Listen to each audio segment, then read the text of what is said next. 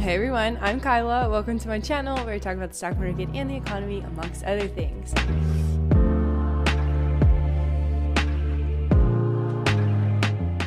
This is Everything That You Need to Know, a 10 minute series where I break down different concepts. Today we're going to be talking about stablecoins. Tomorrow it's going to be the FOMC because they have a meeting today. I am really excited for it and I'm going to have a full breakdown on what the FOMC is, what the Federal Reserve is, what they're talking about, and why it matters tomorrow. So make sure that you subscribe in order to get that. Jerome Powell. Today we're going to be talking about stablecoins. And so stablecoins are rebranded money. In order to understand stablecoins, we have to understand money. There's a couple of key variables that have to be in place in order for something to be considered money. Money is a medium of exchange. It allows people to obtain what they need to live. It's an intermediate instrument that allows you to obtain the goods that you need to be a human being. It's also fungible. One unit can be exchanged for another. A unit of account, it's a common denominator to express worth. So we say my house is worth two and a half million dollars, or we say my apartment is worth negative $100 that sort of stuff. A store of value, so it's theoretically supposed to hold value over time, so you know that your $1 today should be able to buy you approximately $1 in the future. That gets into the concept of inflation, which we'll have a video on, but for right now, um, just know over time it is supposed to be stable. The question is, what are stablecoins? They're essentially supposed to be digital cash. They're supposed to act as a USD, as a dollar, but in the crypto ecosystem. They're a utility token breakdown between coins and tokens. It gets a little bit hairy and people oftentimes use them interchangeably, but coins are a method of payment, tokens are more so of a use case. I know it's confusing. The main thing is that these stablecoins are meant to represent $1. Baseline, what do you need to know about them? They're meant to be stable. Whoa, who would have thought? It's open access to stability, it's open permissionless system so everybody can have access to borrowing. It's meant to bring the stability of payments from the Web 2 era into the Web 3 era. So, how we have the ability to transact online right now, stablecoins are meant to do that for the Web 3 era. Biden administration, and I'll talk about regulation because of course I will, recently came out and said that they are a compelling payment option. Stablecoins, they act as a safe store of dollar value because when you look at the crypto ecosystem, it, it is very volatile. And so you're like, whoa, I don't want to deal with all that. Like, what the heck? You want to have a safe store of value, but you don't want to transfer back to fiat. Fiat currency being US dollar. So they're a really easy way for transfer, trading, etc. within the crypto ecosystem. So they kind of act a little bit like a bank. Stablecoins, they've grown almost 500% over the past 12 months. So it's really crazy the amount of growth. And I'll talk about why they've been growing and how they've been growing. There's currently about 67 of them, according to CoinGecko. Tether, uh, and we'll talk about Tether. Is, Tether is one of the biggest ones. There's about $70 billion worth of Tether out, out there right now. Then there's Circle's USDC stablecoin. There's about $33 billion. Then there's Binance, $14 billion of that. They've been growing, like I said, very, very rapidly, and they're expected to continue to grow. USDC, which is the Circle stablecoin, is expected to grow 100x over the next two years. And so if you think about the crypto ecosystem, you can imagine that the stablecoins are going to have to grow alongside the crypto ecosystem because people are going to demand a certain amount of stablecoins as they trade, as they uh, lever themselves up. Stablecoins, as the crypto holdings grow, asset holders within the crypto universe are going to be like, whoa, I need liquidity, I need um, a way to get in and out of different positions. Stablecoins are the solution to that, which is why they are going to grow alongside the crypto ecosystem. There's a couple different types of stablecoins. Basically, it's just infrastructure for the rest of the crypto ecosystem. The biggest difference is algorithmic versus asset backed. For fiat backed stablecoins, they have a reserve of assets. It would be one to one. One million in assets for every one million units of stablecoins. One dollar in the bank for every token on the network kind of deal. Like one for one. You got to have it.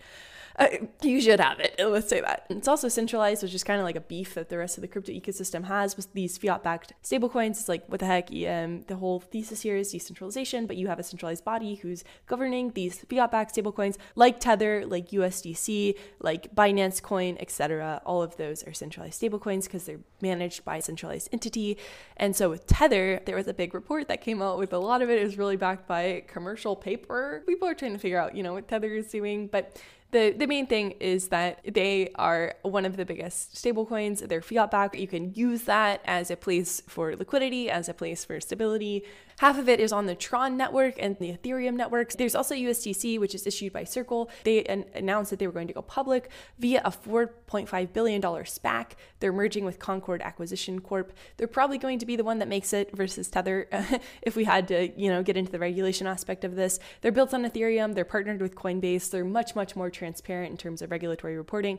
Tether's like nobody's seen really Tether's documents. The main thing that you need to know is these things should have reserves $1 for every unit of stablecoin issued. There's also crypto backed, so these are going to use crypto as collateral versus US dollars. They're over they're over collateralized in order to deal with volatility. So MakerDAO and DAI, one of the biggest examples here, they have collateral locked in a collateralized debt position you would go and lock up $150 worth of crypto and generate $100 worth of a DAI stablecoin. So you have to put in $150 in order to get 100, but it has to exceed 150% of the value of DAI in order to be over collateralized because it's just backed by crypto. There's a whole other process that goes into MakerDAO and DAI and sort of all the different things that you can do there. But the main thing is that the assets live on chain. It's also not centralized. There's also commodity backed, so they have gold or another asset in their reserves Paxos Gold um, is backed by gold. There's also TCX, which is backed by seven precious metals. There's a ton of different types that are backed by all these different real world assets. There's also algorithmic. So these are super interesting. Let me tell you, these are fascinating. They're non collateralized, self balancing through algorithms. They control the supply of tokens through smart contracts. Smart contracts are just automated decisions. If I was like, oh, I need to go press this button at 11 a.m., I could set up a smart contract to automatically press that button at 11 a.m. rather than me having to physically do it. They automate execution. And they do that here with these algorithmic stablecoins. They do this to maintain the $1 peg. So if the price gets too low, they're going to decrease the tokens. If the price gets too high, they're going to increase the tokens. So they contract the supply of the currency, kind of like a central bank. There's a lot of different types of them. I'm not going to get into them. They're controlled by smart contracts versus having a physical backing and not all of them work out as planned. Nice. There's also different applications. There is the liquidity aspect, there is the getting in and out of trading aspect, but you can also go and put your stablecoin into different platforms and earn APY on that. Very high APY. So they'll lend those stablecoins out. You'll be, you know, muddled up in a basket with a bunch of other stablecoin people. You can earn interest on your stablecoins that are lent out and just another way for people to earn money in the crypto ecosystem. The regulation. There was a very big report released this week. The president's working group on financial markets. Essentially, they were like, okay, the SEC is in charge of stablecoins, which we all saw coming.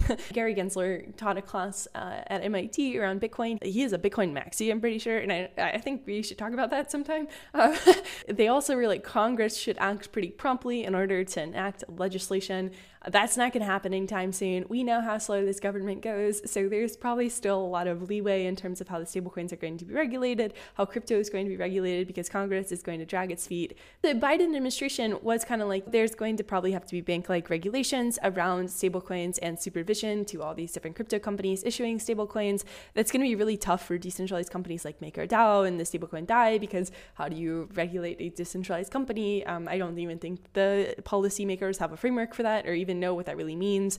Banking laws are definitely not suited for decentralized entities. If you were a bank and you were like, I'm going to be decentralized, they would be like, get out of here. So that'll be really interesting to see how they do that. I think one of the things that they're going to end up doing is issuing stablecoins as a bank. So getting into this idea of central bank digital currencies, they want federal oversight on all this stuff. Central bank digital currencies, China's had a ton of success here. The US does want to make its own stablecoin because, of course, they want to play the game, get that money. I think also there is a public interest use case for a well functioning payment system it's the digital version of cash. I think it would be just another step away from some of the archaic models that we do have within our current economic system. So, what's the future of stablecoins? We're always probably going to need stablecoins within the crypto ecosystem, but like I said, they are primarily a tool to solve for volatility. Maybe when crypto becomes less volatile, when sort of the ecosystem normalizes in terms of flows, so number of inflows, number of new people entering the ecosystem, we could see the reliance on stablecoins probably maybe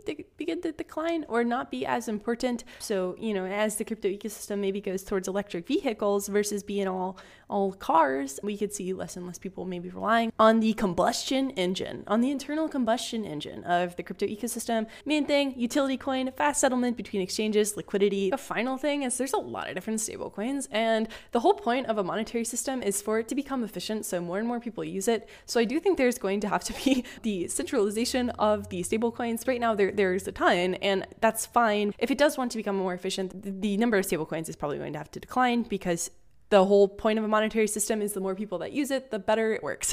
it will be very interesting over the next few months.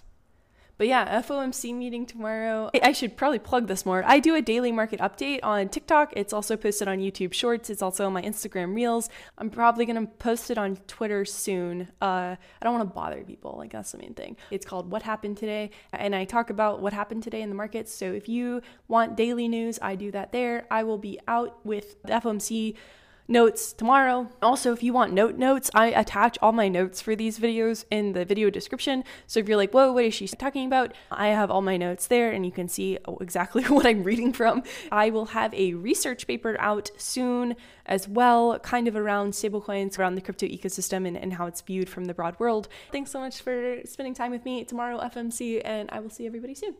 Bye.